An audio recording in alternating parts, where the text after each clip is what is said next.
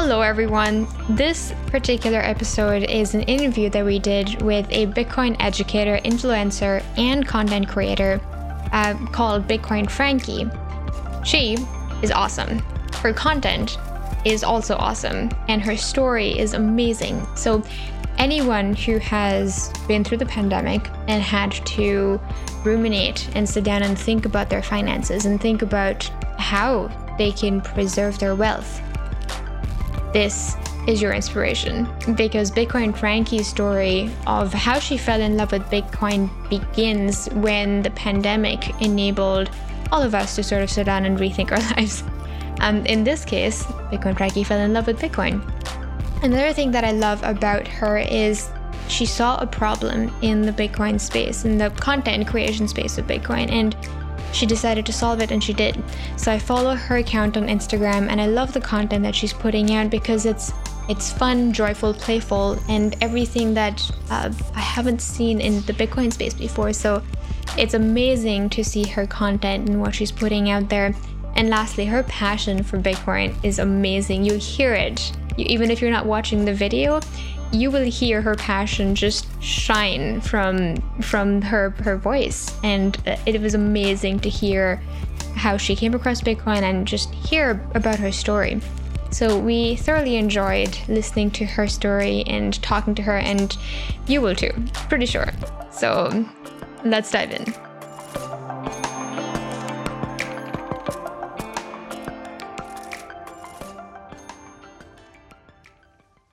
The thoughts and opinions expressed by Keegan Francis, Murgashi Palway, and the guests interviewed on the Go Full Crypto podcast are solely their own. The content discussed are intended to be for informational purposes only. Welcome, Bitcoin Frankie, to the show. Where are you joining us from? I am in sunny Austin, Texas. Oh, I like how you preface that. Sunny Austin, Texas. As opposed to wintry Austin, Texas, like a month ago? Yes, the sun is out. I should be outside, like loving on it and letting it love on me. Oh, amazing. Did you move there because of the like tech boom in Austin, Texas? Or were you there and you attracted it? I think I attracted it. Come on, Austin. No, I've been in Austin since 2004. Wow. Yep. I was born and raised in Texas, and I knew that I wanted to be in Austin. So I came down here way back when there was any Thrises and really any tech community. So that is amazing. Did you convince Elon Musk, to Tusk get into Bitcoin? No, but I do live downtown, and I swear I've seen him drive. I live on 5th Street, and he lives just down the street. But I've seen him in his vehicle. Really? That's pretty cool. Yeah. I look forward to him like networking with our community. And if you've been in Austin for a while, you're kind of like in the know already. And so I do have this feeling that I will at some point be in the same room with him, maybe have a conversation, He's going to walk into the room of a Bitcoin meetup someday. And I was just going to say, you could invite him to attend one of your Bitcoin Besties groups, perhaps in Austin, Texas, when you host one. For sure. I'm going to see him somewhere. Very cool. Okay, so we know you. We've heard you speak on a lot of Clubhouse rooms. We see you run the social media channel Bitcoin Besties, and we want you to introduce yourself to our audience as to, what got you to come to Bitcoin? What inspired you to become Bitcoin Frankie? Okay. I ran a 12-year-old agency for 12 years. And it's just starting to rebound. But this has been 1 year after lockdowns. It was an event staffing agency, so we had to basically go to events. And as you all know, events were just kind of thrown out of the window. I mean, guys, I was prepared for a recession. I was not prepared for a pandemic. I really just had no clue what to do. But what I did know is that I needed to figure out where I was going to put my money to make sure that my goal was like, okay, well, if I can't actually make money, how can I put it to use? How can my dollars make me more dollars is the idea that I had. How can you preserve it? Yeah, how can you preserve your wealth? Absolutely. They say that in Bitcoin all the time. And in my head, like, how do my dollars multiply? That's what I need to figure out. Like, all of you dollars have a job, and it's to make more dollars. So figure it out. And that's exactly what I did. I remembered that there was these Bitcoins and these Ethereum coins that I was invested in from my brother-in-law, who was really into crypto back then. And me, I'm a gambler by nature. So I'm like, I'm going to put some money into it. And then meanwhile, living my life, I meet a man who becomes my boyfriend, and he's really into Bitcoin and crypto and all this stuff. And here I am still running a business, doing my thing, kind of minding my own business. Well, when shutdowns took place, I remembered what he's saying about Bitcoin. I remembered that I purchased it a while back. And now I'm kind of like, let me like see if I can log into my accounts. I left the Bitcoins on the exchange, which I know now is a no-no. But I went in and I took a look, and I'm like, whoa, okay, what's happening here? Like, why is it doing this? Like, I'm just kind of shocked, and I'm like, okay, maybe this is really, really interesting, like so interesting that I just wanted to spend like the next 24 to 72 hours understanding why it was doing what it was doing.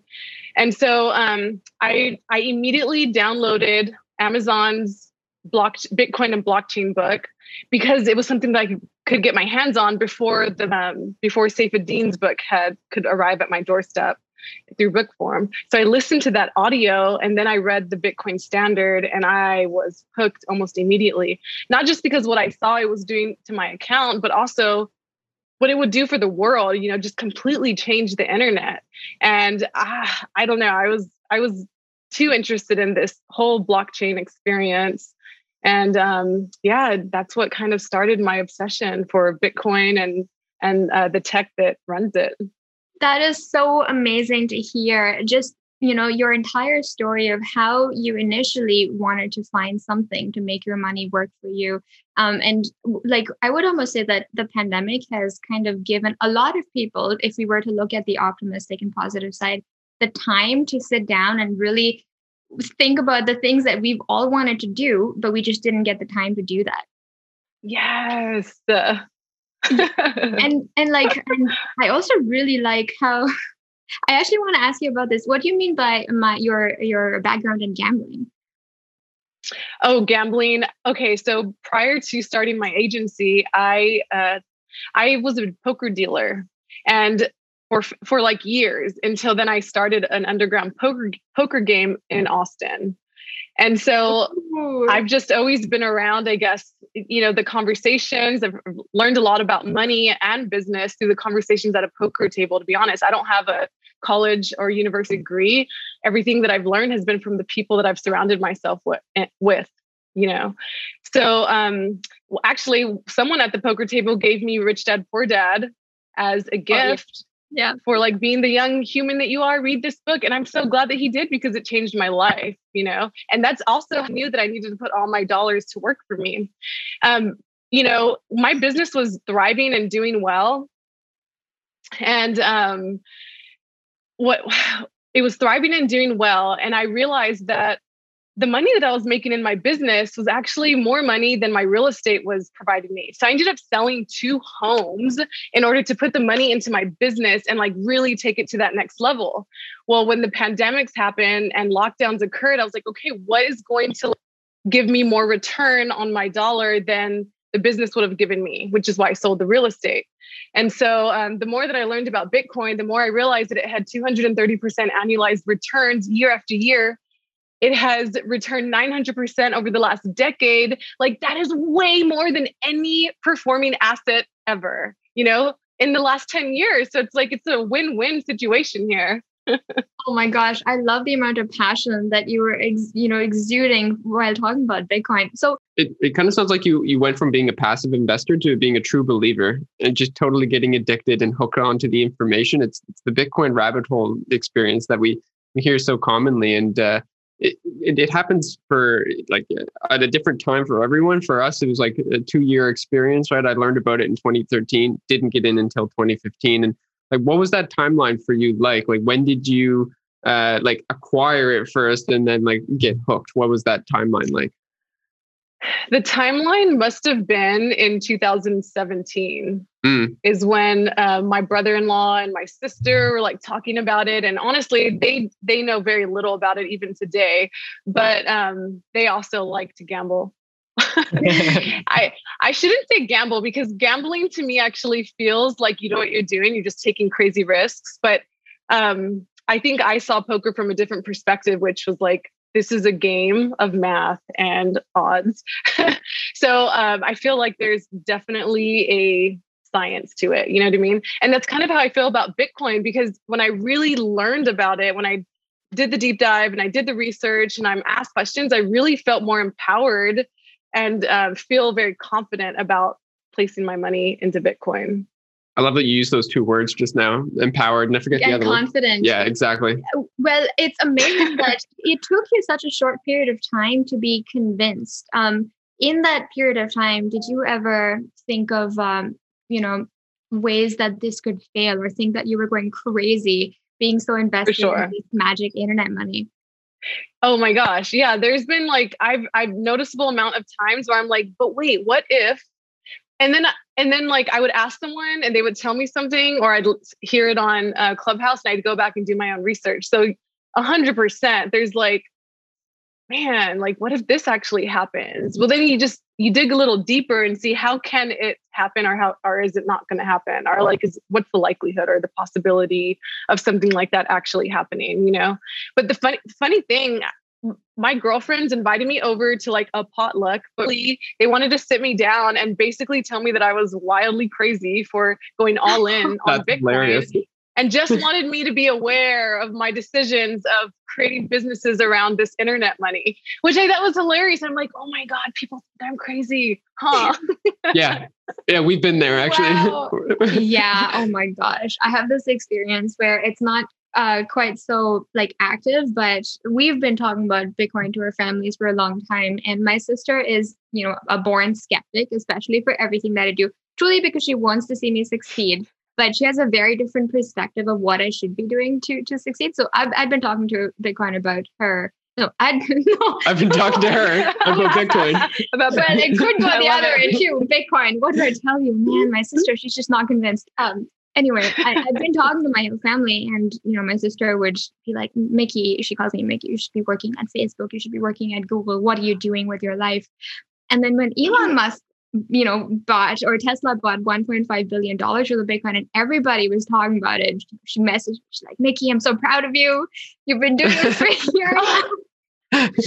Complete 180. Wow. Immediately credibility, right? Like what he did to level that up. It's like, okay, now that this is a serious person who's investing in Bitcoin, like maybe, ears start to perk up at that point. They do. When the news drop, go ahead. Yeah, for sure. In the news, you were saying? Yeah, no, in the news, when the news dropped, did you guys get a few text messages? A few. Oh my God. Just a couple. I gotta say though, I got a little bit upset, or not upset, but like I was a little... Not angry. Oh, it's kind of like a punch in the gut, actually. Because like we've been talking about this like nonstop for the last like two or three years. I'm sure you've experienced this too. Like, and then when Elon Musk does it, when this notable figure out of the blue, not even MicroStrategy, even when he did it, our immediate friend circle wasn't like, okay, dude, like tell me about this. But when Elon Musk and Tesla did it, it was immediately, instantly validated by a large number of people. That's both like vindicating and frustrating at the same time. What does vindicating mean? Like satisfying, like, like a nice sigh of relief. Sorry, Bitcoin. Frankie, go ahead. No, you guys can call me Frankie. I think the Bitcoin part is just to like really help myself align myself with Bitcoin companies, which ultimately is who I want to work with. But please call me Frankie. Frankie, from now on, I'll do that. I feel like the majority of the population, they have an external frame of reference, meaning that they need external validation from others. And that's okay. That's just how we learn. Yeah. But there's others who like have an internal frame. And so when they know something, they just know it.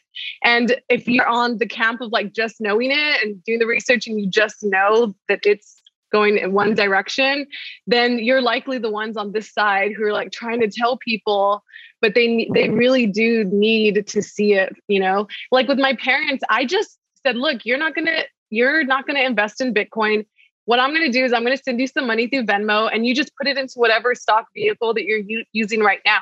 And they did that. And I think like over 3 months, my parents ended up putting like more into it from their savings because they realized what it was actually doing. And I think that's kind of, some people just need to see it. If we can meet them where they're at, then great. This is why I think the Bitcoin company should be giving away $10 at sign up, $25 at sign up, or whatever the case is. That really helps, you know, for those validators who need it. Oh yeah, for sure. There's a company in Canada, ShakePay, an exchange, and they only sell Bitcoin and Ethereum. And if you get referred to ShakePay or refer someone, you can shake your phone every single day and you get stacks. That's like 15. That sounds cool. Oh my gosh, we've been shaking for what? shake. Yeah, exactly. You're shaking sets. I think Keegan, you're on a what? 230 day streak or something like that. So like I'm making my way up to a year, but. They started, well, like back like 230 days ago, I was getting like 7,500 sats, which is like $6 or $7 now, right? But at the time, it was between $1 and $1.50, right? So the more days in a row you shake, the more Satoshis that they give you. And now it's topped out at 1,500 just simply because Bitcoin's risen by a factor of 5, of 6, 7, 8, 9. And they're probably getting a lot of people on there. Shake their phone. Millions and millions. But yeah, I agree. Like we basically need to give it away at this point, but also teach people how to use it. And I think the people that like really deserve to get it given to them are the people that put in the work of the upfront like knowledge that's required, or like take that dip their toe in the water. Yeah, well, just in our experience, I mean, what's your experience been, Frankie? Because you can give Bitcoin to people to introduce it to them, and you know they may not be as receiving or receptive to learn about Bitcoin. It's that whole force in the water thing. Yeah, or you can give it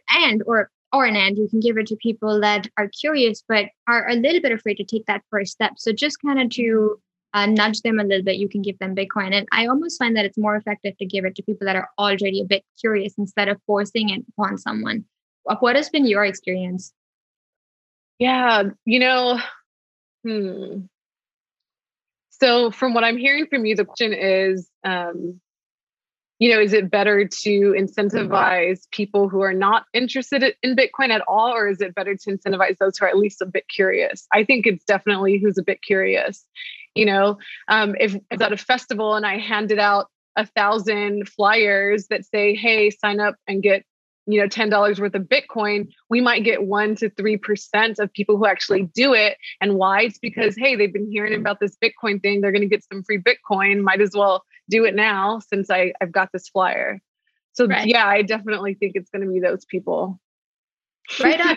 I almost like kind of going back to when you were talking about when you were learning and reading Saifedean Ammous's book, there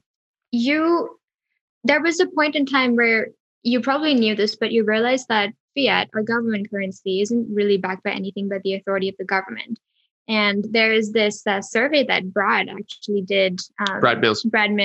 Yeah. And it's on his podcast as well. In that survey, he said that he found that 25% of the population know that their money is not backed by gold. So 75% of the population, this is only done in America, so 75% of the population is still under the impression that the dollar is backed by gold, which is mind-blowing because that's kind of one of the arguments that people bring up too, like, oh, at least the dollar is backed by gold. At least stocks are backed by some sort of company or the returns. Something of value. Yeah. So what's your take on that? Like, what have you experienced in that sense? Well, my feeling, honestly, is that they're going to, even if they do learn that the fiat dollar is not backed by gold, they're going to ask themselves this question. They're going to ask themselves, why is this a problem? Right. And that's the truth. Why is this a problem? Because to them, it's not a problem right now. We all have this like trust somehow in the government that our dollar is going to be worth $1 forever. And like, they just don't understand how it's not a problem, or they're not seeing it. They're not seeing it in their daily purchases. They're really understanding that aspect of it. But I think because the first question we ask ourselves is, how is this a problem? If it's not an actual problem momentarily, then it's not a problem. And that's the hard part. It's It's like helping others see that this could potentially be a big problem. It's a problem now, and it could be an even bigger problem in the future. I really like that way of thinking. Yeah, I like that answer too. Yeah, and with respect to the stimulus checks that Canada and the United States have been giving out to their people, I remember reading in one of the blog posts that someone was saying, someone who wasn't aware of Bitcoin, the way that they got introduced to it was because once they figured or realized that, oh, the government is hanging out free money to people because we're laid off from, okay, wait, where is this money coming from? Wait, you can just print money out of thin air? Why do I pay taxes if you can just make money whenever you want to or out of thin air? That's such a dangerous realization. It is such a dangerous realization. I think that just hit me hard. Why am I paying taxes if you're just printing more money? Oh. Yeah. And that was kind of... I didn't even consider it from that angle. Well, that was somebody's story because I was reading this blog post and they were talking about the way that I was introduced to Bitcoin is because this happened, like the stimulus checks were being sent to people. And then I was curious, okay, where is this money coming from? Why is the government giving us free money? And then the realization of, oh, it was just printed. I'm going to layer on that problem set there just by drawing attention to the fact that like education in the States, as far as I understand it, is underfunded. So like, why do you pay taxes? A, and B, if you can print money, why don't you print money for education? I mean, America used to be like top 10 in the world for educated individuals. And they're like, that's a declining statistic now, as far as I understand. It's like, it's weird, right? You pay taxes and you think it's going to all these like social good things, but socially good things. Yeah. Anyway, it feels like that does not feel good. Damn it. Bitcoin. Dang it. Dang. Frankie, how do you think Bitcoin actually addresses this, either abstractly or directly? How does it? Ask me again. Yeah, how does Bitcoin like even come close to addressing it? It might not, but like from my perspective, it does, but in a more abstract sense. How does it address what specifically? Like systemic issues with money, I would say just like the broadening income inequality gap, wealth gap in general. Do you feel like it addresses this problem in any way, shape, or form? I know some people feel one way about it and not the other. Well, I think like it just... It gets us back to like that person-to-person nature of giving and receiving. Like it gets us back to that trust situation where we believe. Well, actually, I feel like that answer doesn't really answer the question you're asking. I find that I don't understand your question either. Hey, to be honest, that's perfectly fine. It could be a completely nonsensical question. No. I think it is a good question. I do understand the question, but I'm trying to understand like the bigger picture, you know, like, and sometimes I have a hard time because I go like 20 years into the future versus like, what does the next 5 years look like? Which I don't think there's going to be that much amount of change. But, you know, I start thinking of like micro economies, I mean, way far out into the future and how a lot of this will, you know, change. But I don't really have a good answer for you. No, that's okay. Do you mean with respect to taxes, though, or just like Bitcoin used for governance?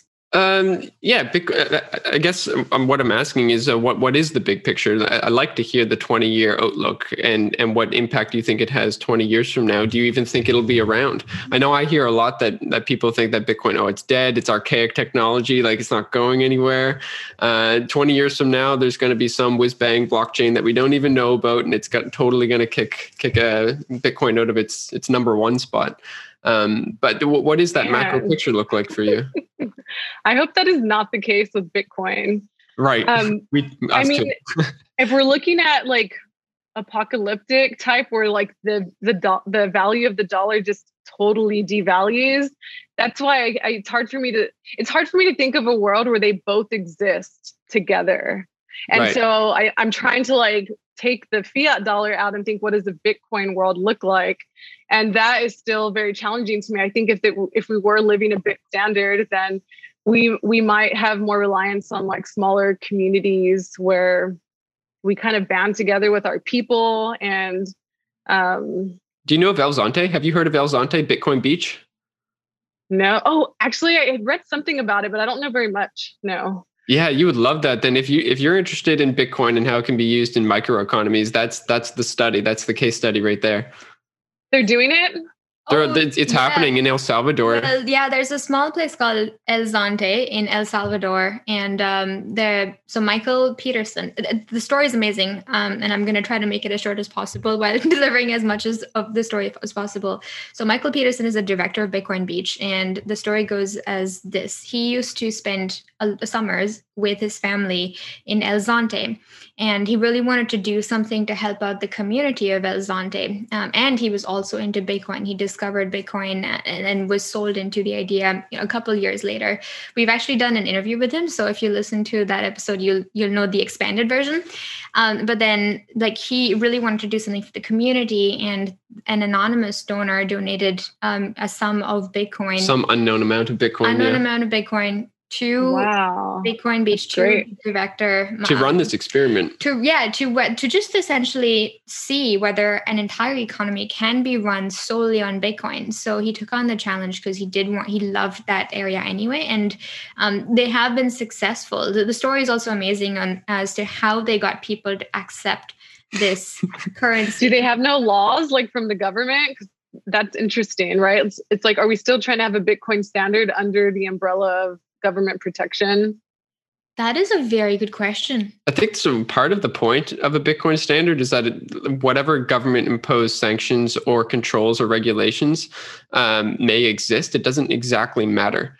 That's kind of the conclusion I inevitably come back. Anytime I try to steelman my argument that Bitcoin is indestructible, I go in okay, can the government actually do something about this if we were to have a Bitcoin standard? And I keep on arriving at no. And I haven't had a good collection of arguments against that. Yeah, well, I guess India, we'll see what happens in India if the ban does go through. Oh, I know. I'm super interested in that.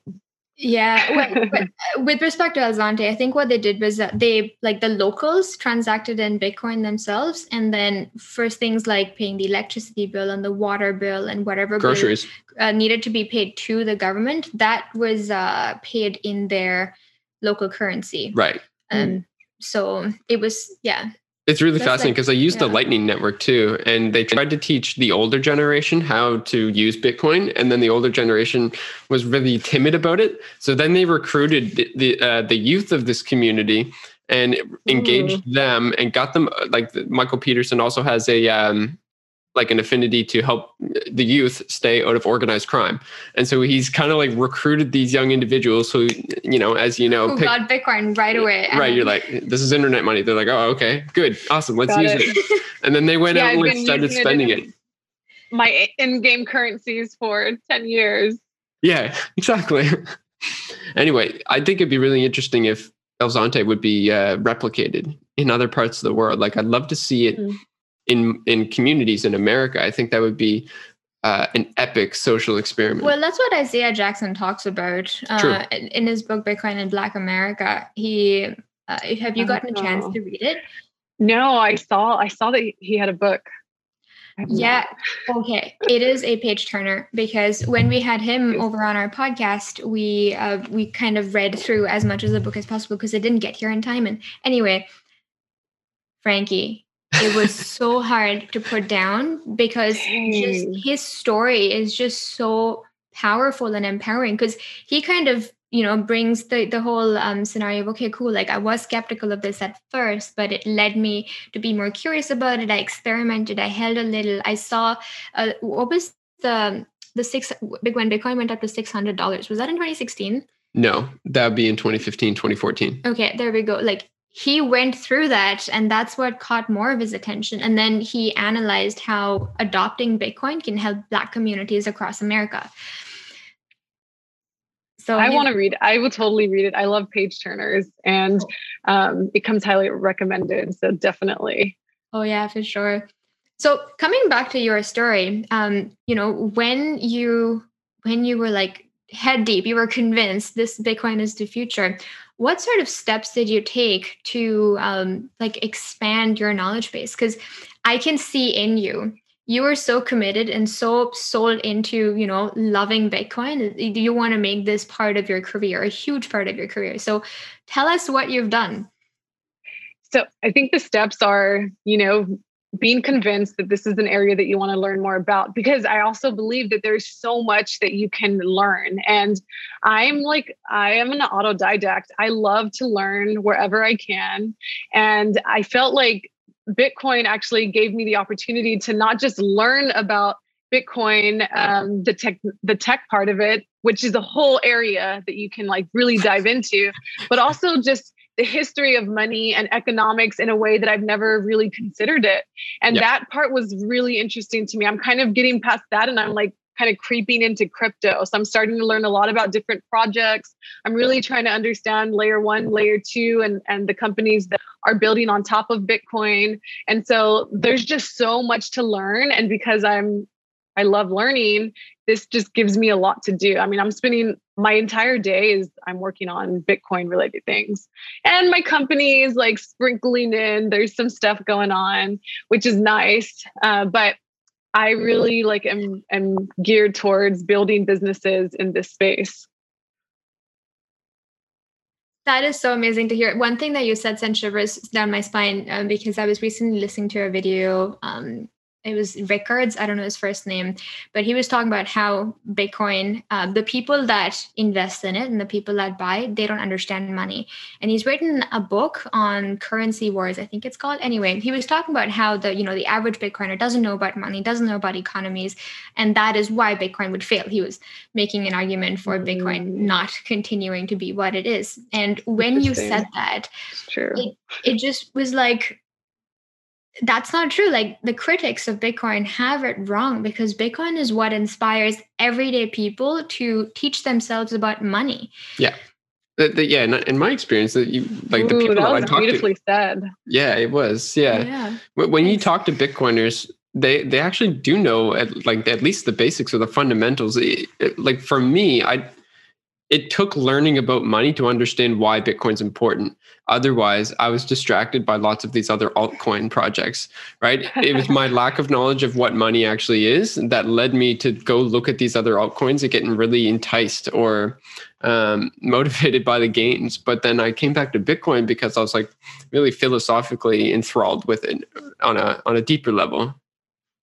Yeah, but I think with just the other altcoins, like, to me, it's not even about the altcoins. To me, it's like, how can I build a business in this with this new technology, blockchain? And so many people are doing it, regardless if the money situation is strange or weird right now. Like, they're doing it. They are creating value, and there's a demand for that value because they're getting paid for it.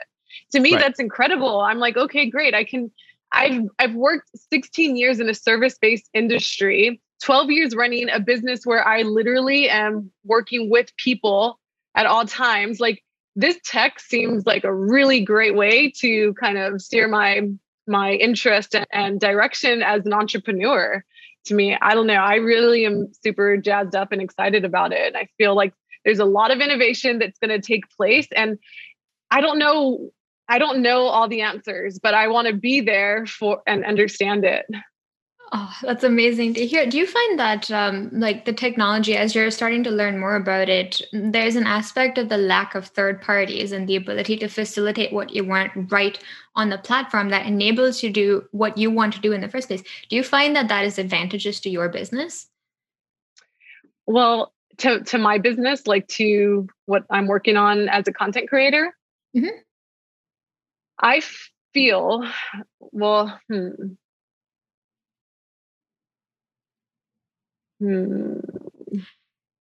Maybe you'll find out too, because with respect to the money, one of the things that was so fascinating about Bitcoin is it's direct cash. If I wanted to send you cash, you're in Austin right now, we're in Halifax. We could do that. I won't be able to send you physical cash, but I could send you digital cash. Yeah.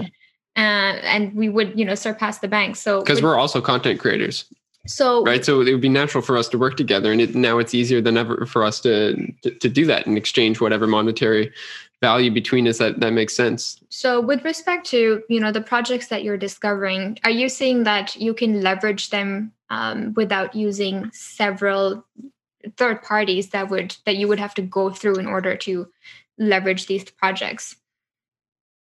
I guess not. Like, it's very straightforward. You know, you're working with the actual company.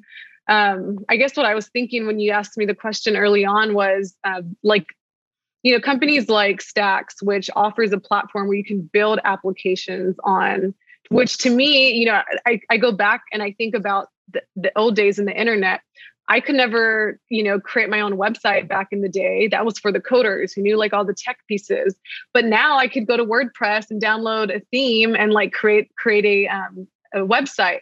I almost feel like that's what's happening on the blockchain. The techie guys are figuring it out and they're building technology to help people who maybe don't have so much tech background build on the infrastructure. And that's why we see so many projects with Ethereum, because Ethereum has allowed companies to easily build on top of them. And so I think it's going to be interesting to see what happens in the next 5 years, actual technology. I'm interested to see where Stacks Foundation goes with their layer one solution on as a sidechain to Bitcoin and the ecosystem that they're building to build on top of Bitcoin. I think we'll see more DeFi on it and we'll really start to see things move in. Right on. You brought us, since you brought up Ethereum, I wanted to ask you, so when you have inspired your friends to go take a look at Bitcoin, maybe even buy some, have they come back to you and said, sure, Frankie, but what about Ethereum? And what about Ripple? And what about Litecoin? XRP. It's called XRP. I mean, I am a no to XRP and Ripple because, obviously there's a lot of use cases that it doesn't work and that it's not trustworthy. So that's a hard no for me. When it comes to Ethereum, I see the value in the fact that it's a marketplace. Well, no, sorry. I wouldn't even say it's a marketplace, but it's a technology that allows others to build on it. People who are building on it, there's a clear demand for those services. So there is value there, right? So for me, I'm look, learn, research and learn, because there is demand for these services that are building on Ethereum. And I'm not the type of person to just not see it. I see that there is value creation there. And so, yeah, I'm all about people doing their own research and coming back and making decisions for themselves when it comes to Ethereum. Yeah, that makes sense. With respect to Bitcoin though, have you found, personally, I would say that someone says and they come to me and they say, do you recommend XYZ with respect to other cryptocurrencies? And they say, okay, but wait, besides Bitcoin, do you recommend something else? So I'm curious, when people come to you, do you still offer Bitcoin? Not offer, but do you talk about Bitcoin as a recommendation, or is it a no, take a look at Bitcoin before you go to anything else? Oh, for sure. Yeah, I'm buy Bitcoin. You don't even think about it. Just buy Bitcoin.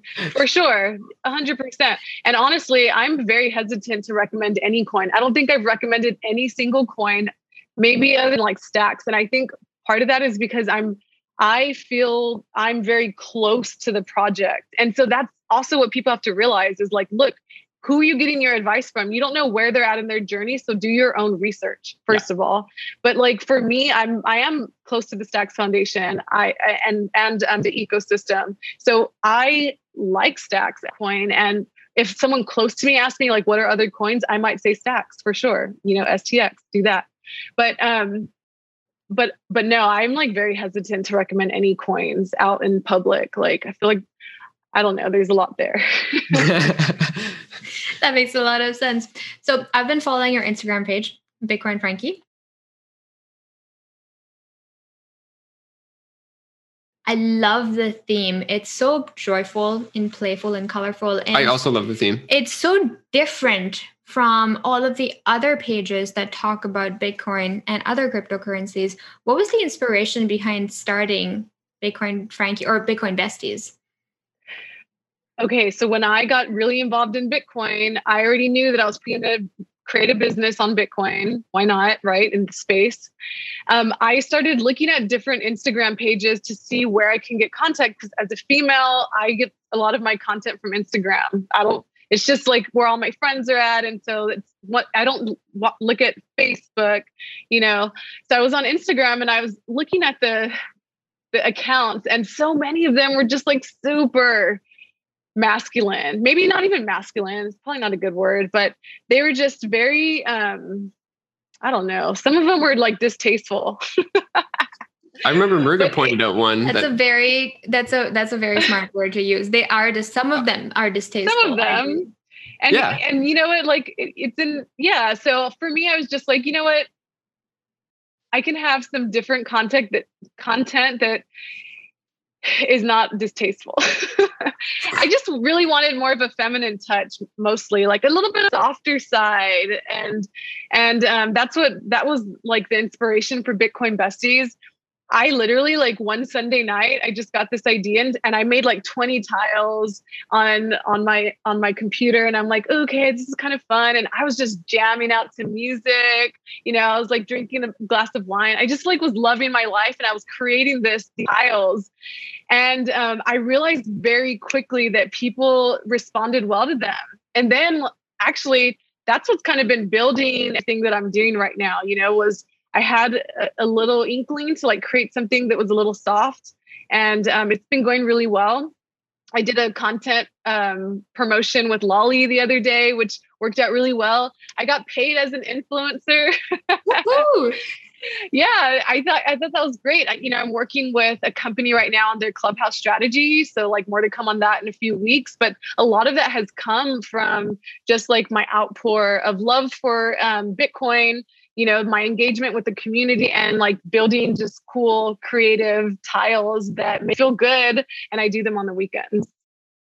That is amazing to hear. I love that little story because you saw what you said so politely. I love it. You saw that some of the pages were distasteful in what they were conveying to the audience. And like, I've noticed that too. And I don't like the narrative that it spins because it's not a very welcoming narrative to people that don't adhere to the distasteful posts. So I love that you said no to that. And you was like, I can see you say, that's it. Like, I'm just going to do this thing on my own. And I will show the world what else can also exist in the Bitcoin and crypto space. So you went out and did something, and it's blowing up, and it's amazing. And thank you for doing that. Yes, thank you. Yeah, and I feel also, you know, it wasn't 100% that. That was a big piece of it. The other part was a lot of these Instagram accounts are all about crypto trading, and that is very intimidating. Yeah. Even for me, like I don't trade crypto, and I didn't really want to like learn about crypto from that perspective and from that angle. Like I thought, you know, I really like Bitcoin. It's kind of exciting. I mean, it's really exciting. I learn about crypto through Bitcoin. And that was really the differentiator for me to create something where we can all learn from Bitcoin. So yeah. I love what you said there. I wanted to learn about crypto from Bitcoin. Oh, that's amazing. Yes. Yes, yes, yes. So with respect to Bitcoin, I kind of still want to know when people come to you about criticism about Bitcoin, what sort of, do you have like answers that are in your stack that you're just like, oh, it's this one again. Oh, someone's saying Bitcoin's a Ponzi scheme. I have that answer ready. Like, what are some of those common questions I guess people come to you with that are criticisms towards Bitcoin?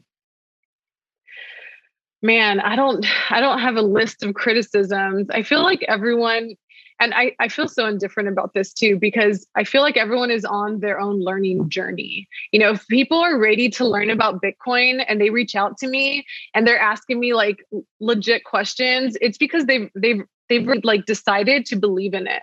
You know, I haven't really had any naysayers who are like really trying to challenge me on Bitcoin. Although I do believe they will come. You know, there's a few influencers that I keep in touch with, and I see like some of the trolling taking place on their account. I was like, I am not there right now, but it's coming. It probably is coming. Honestly, I just tell people to do their own research, and they're going to do what feels right for them anyways. You know, I've been telling my best friend to buy Bitcoin since it was $12,000, and she still has not bought Bitcoin. So she's going to be ready when she's ready, you know, and it's really challenging to like try to change someone's mind about things like this. it'll happen. You know, I bet you a lot of people were converted when Elon Musk invested $1.5 million. So yeah, it's gonna, I'm gonna keep talking about it and sharing the love and, you know, pushing that energy out. But again, it's gonna attract people who are ready to like really want to know the answers. Yeah, can totally emphasize. Keegan, you've been in Bitcoin for longer. You have a couple of stories of how you've tried to convince people from way before. Yeah, it's a big journey. And again, so is the $12,000 that you were speaking about with your friend, that was the same thing. But for me, it was $500. And it was a group of my friends that I was like telling about it. It's like, listen, look, just even buy $50. Just like, you can afford it. It's like, no, I've got loans and like, I'm a poor student. It's like, yeah, but $50. That's one Saturday night of drinking. Don't go out this Saturday, just buy Bitcoin. And look, they would have, what would that be now? $7,000 Canadian. And it's just, it's bananas. It's really frustrating. But like you said, I've got empathy for the journey. Everyone's on their own journey. I learned about Bitcoin when it was $50 and I didn't buy until it was 500. So, right. I missed out. You. Exactly. Right. Yeah. Poor me. The thing is that we're all still early. Like even now today with Bitcoin sitting at $60,000 USD, like that's early. That's my 20 year perspective. I agree. What, Keegan? Don't you think that Bitcoin's going to go to zero? Bitcoin's definitely going to zero. It's going to go to zero before it goes to 100K. Don't be spreading FUD. I was trying to mimic Peter Schiff, but I don't think I did a very good mimic about him or of him. Man, it's so funny. I actually got into gold pretty seriously one year because of Peter Schiff. So I used to listen to his podcast and all the things. And I think it's hilarious how wrong he is about Bitcoin. But I also think that there's a part of me that feels like he knows what's up. He probably is sitting on some Bitcoin for sure. And part of the whole play, I don't know. To me, I feel that way for some reason, but that'd be weird. Actually, that's kind of weird to think that he would, right? Because then I'm saying that he's like a liar. No, I think you're right though. I think he's playing, well, him and his son, like Peter Schiff is the, like the gold bug. And then his son, Spencer Schiff, is 100% into Bitcoin.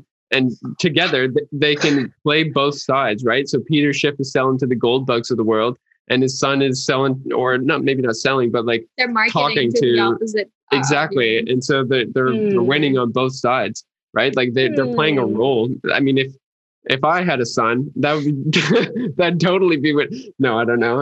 It'd be fun though, right? That'd be a fun little game that they could play. They're like totally trolling each other on social media. That doesn't necessarily sound hilarious. Like that. Yeah, that's true. My son's all Bitcoin, so he would never. Yeah, we couldn't play that part. He's all Bitcoin right now. Yeah. But if you wanted to do some marketing, you can convince. Oh, for sure. Oh, he's going to be, I already have ideas. Nice. Mascot, Bitcoin mascot? Yeah. I mean, he's tiny, so he's super cute still. When they're like 7 or 8, you're like, questionable until they get a little older. Amazing. I think Isaiah Jackson also had a baby recently, and I've been following on Instagram. So he has this, oh gosh, what do babies wear? Like toddler suits? Yep. Whatever. And it's that hodl me with a Bitcoin symbol on top. Nice. And that's adorable. The most adorable thing. Like, yes, hodl Bitcoin, but also this cute baby in this baby suit that says hodl me. It's amazing. Right on. So where can Bitcoin Frankie, where can people find you and learn from you? You can find me on Instagram, Twitter, and Clubhouse. And the handle Instagram is Bitcoin Besties, BESTIES. And I am Frankie on Clubhouse. I have one last question because I want to get in the habit of asking all our guests this question. I have more questions too. You have more questions? Okay, cool. Yeah. Go ahead. It's this. If you could orange pill anyone in the world, who would it be? And by orange pill, I mean introduce to Bitcoin and like totally intoxicate them in like a Matrix kind of way. Ooh, I'll have to think about this. Riga can ask the question while we're waiting. While you're thinking, you said intoxicate me. In my head, I'm thinking like Britney Spears. Get drunk on Bitcoin. I'm thinking intoxicate me now. Isn't that the song I heard? Toxic. Yes. I don't know. Oh, maybe yes. My sister was all into Britney Spears. I think it was Britney. Oh gosh, that's the answer. Britney Spears needs to be Bitcoined. Britney Spears needs to be Bitcoined. Isn't there something about that? Because I hear that on Peter McCormack's podcast. Something about Britney Spears and like his. Oh yeah, he has a show. He does have a new show all about Britney Spears. Peter Schiff does? No. Yeah, Peter McCormack. Yes. Really? Yeah. I started listening to the podcast today with him and Robert Breedlove, and yeah, he talks about that early on. I'm like, it must be good though. Someone did start a Clubhouse room about it, I think, not too long ago. Do you think it's because of the whole like the inheritance situation with her and her father? Like they've got some issues with capital control, right? Her dad is making a claim over the investments that he made with Britney's money early on in her life, and now like he's claiming it's his money and not Britney's money. And so the one way that Bitcoin could help with that is just it is Britney's money and she holds the private key, and there's nothing that her dad can do to take that money from her. Like maybe that's what was that kind of the narrative in that show. I don't know. That's just kind of like where my head goes off the surface. I mean, yeah, that could be. I don't actually know I don't know anything. I don't know a good summary of the show, but yeah, that would be a good way to fix things. That's how Bitcoin fixes things. Yes. Right. Yeah. So interesting. Yeah, I can't control some expressions that come on my face sometimes because like the news of the world just surprises me. And Peter McCormack is such a good journalist. I love him as an interviewer. And, you know, we've heard so much about Bitcoin from him and his like previous career in journalism. And when I hear he's doing a show about Britney Spears, it's just hard for me to imagine, because like my head doesn't go to the whole capital control thing. My head goes to, oh, is he going to cover her acting career and her music? That's so strange. I mean, it must be good because, you know, he could have also been pitched this idea. He could have been the producer of it. Like, who knows? Like, right. You know, I think that we'll see though. It's kind of interesting. That's true. Have you thought of one person that if you could orange pill anyone, who would it be? Man. Who would it be? I think like I would just, I don't know, actually. I don't really have anyone off the top of my head. I'm trying to think like who's important to orange pill. But honestly, it might just be the people of my past. Yeah, like honestly, just like a friend of yours that you always harp on to buy Bitcoin. Like I've got a couple of friends I know of that I desperately want them to see it because I know that it fits with them. They just need to like click in that specific way, but they haven't heard the right sequence of words yet. You know what I mean? And then I just want everyone to have Bitcoin. Yeah, you want the world to be orange pill. Yeah, for sure. The network effect. Let's just keep it, guys. Every one of you counts. You all count to me. What about someone like Vladimir Putin? Like, what if you picked like a nice political figure? Like, not. I don't mean nice as in kind. I don't know if Putin is a nice individual or not. But like Obama, Biden, like think political or like celebrity, like Johnny Depp. I don't know. That's what I was trying to think. I'm like, who's in Finn who could like really kind of be an ambassador of Bitcoin? That's what I was thinking of. I don't know who that person is, but definitely someone like that is like my opportunity. You know, I was thinking of Dave Chappelle. Yeah, that'd be wicked. He lives in Austin, doesn't he? You know what? I don't know if he lives here. I know that he comes here often. I think him and his wife live in Oklahoma, but that's not too far from here. So he drives down sometimes. Is Dave Chappelle the comedian? Yeah. From Breaking Bad? No. Okay, never mind. That's Bill Burr. Oh. Yeah. Okay, whoops. Never mind. I don't know this comedian. Well, speaking of politics, sorry, I just wanted to bring this up real quick because like I'm not super politically inclined. I never have been, and I've never paid attention to politics in any particular region. As of recently, just starting to. So with respect to the narrative that you may have heard, you know, Bitcoin being trying to politicize as a libertarian philosophy or a conservative philosophy, like, do you have any thoughts on that? No, I think that speak to your point, though, I feel like I've kind of known what's going on, but I haven't really participated very much politically. And what I've found is that understanding and learning more about Bitcoin, I'm also kind of following different trends and understanding what's going on in politics. And that to me is also like a new awareness for me. I actually really appreciate and like, you know, to be well-informed has been like really exciting. I think before I was like living in this bubble of running this agency and just like loving my life on all different fronts, except for like being an informed citizen of the United States, you know? And so during COVID, I've done a lot of, you know, learning and research when it comes to, I haven't heard of Bitcoin being one way or the other, not at this stage, at least. Yeah, well, I think that I just fall down to the conclusion that Bitcoin is Bitcoin. Like Bitcoin doesn't care whether you're left leaning or right leaning or whatever.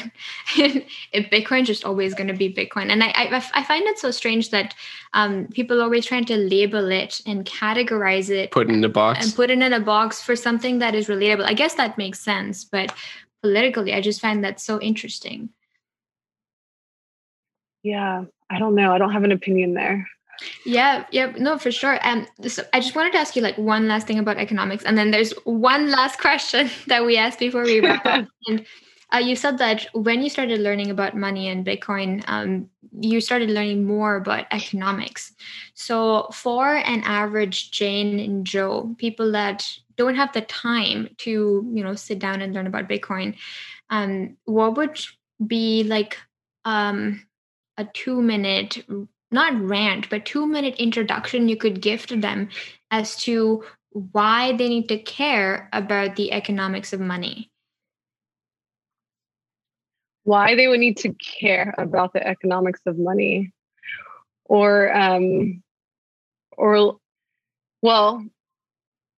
You can also put, it's more so like what your spin on this is too, right? Because what led you to want to learn about economics? Because, you know, Bitcoin's Bitcoin, and then you were inspired to learn about money and economics. So like what about it is something that you from your experience have learned that could be something that people would love to know about? Well, I think, you know, when I think this idea that we went from being able to physically carry, transfer, and verify our money with our own eyes. You know, just like understanding money in general, like why is Bitcoin this? How is Bitcoining us back to a place where it's person to person in nature, but it's in digital form, right? Because back in the day when I was in high school or middle school, I had a lemonade stand and I could sell a lemonade for $1. And I didn't have to trust the person buying it because I could see the dollar, right? So there was no trust there. It didn't matter. You know, back then we were able to physically carry our money with us. We were able to give it to somebody else, and we were able to like verify it with our own eyes. And I think, you know, now we've kind of moved away, you know, 20, 30 years later, and everything's digital, right? So we're watching numbers on a screen being stored and verified by a third party who controls it. We're literally just giving over this power and ultimately our sovereignty to a third party person. Like Bitcoin, that's what Bitcoin has helped me realize, is that Bitcoin is actually the solution for going back to that very like, hey, you have $1, like, thank you, my lemonade, that trust, but it's digital. So we can still do it across borders. You know, whereas right now we've just allowed third parties, banks, governments, and institutions to do that for us.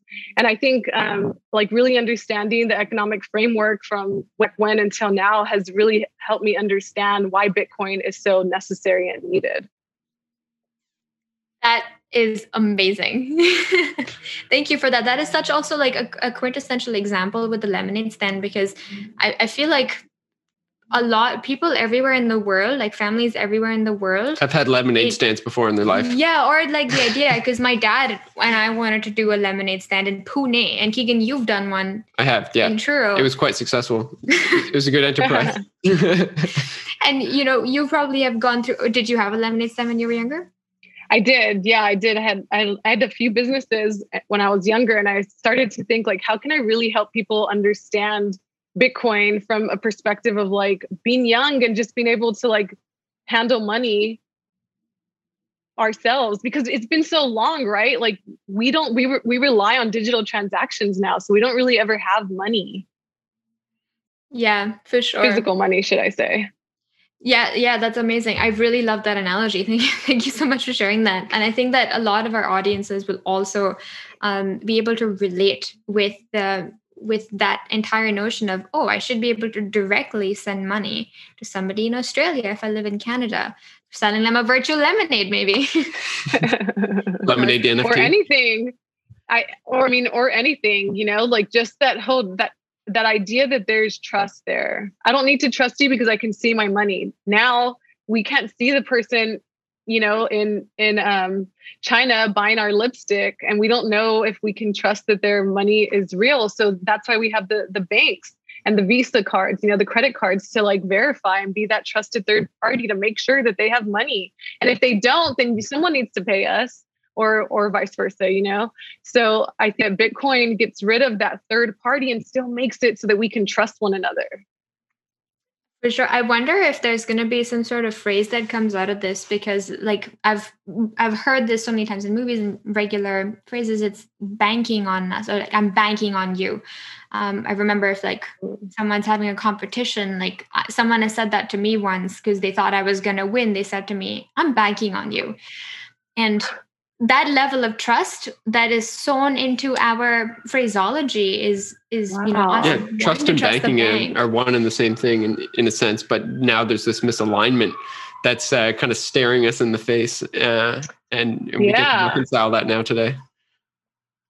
I'm Bitcoining on you. No, just kidding. I love it. I guess that's where the don't trust, verify comes in. Yeah. Because like, you don't need to trust. That was resonating in my brain the entire time you're telling that story. Yeah. No. Yeah. With time, certainly.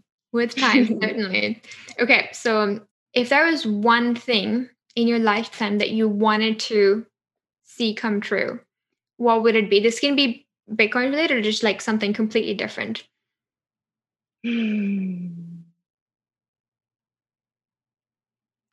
One thing in my life that would come true. Murga, you usually phrase that like one radical idea. Oh, thanks. What's one radical idea that you want to see have happened in your lifetime?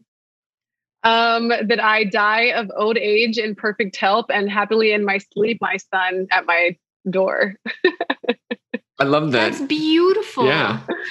That is like my freaking North Star. Yeah, the reason why I like that is because I actually like I sometimes suffer from some pessimism about the future of our Earth, and like whether or not we're actually like our age, people our age are going to be able to die peacefully. It's kind of a morbid way to end this whole conversation, but it's so real the way that you just put that, and like the kind of emotions it makes me feel is like, yeah, okay, it's a real possibility that we might not get out of this alive, so to speak. But and it's funny that that's the radical idea, but right. It's so true because that shouldn't be a radical idea. And the future being uncertain.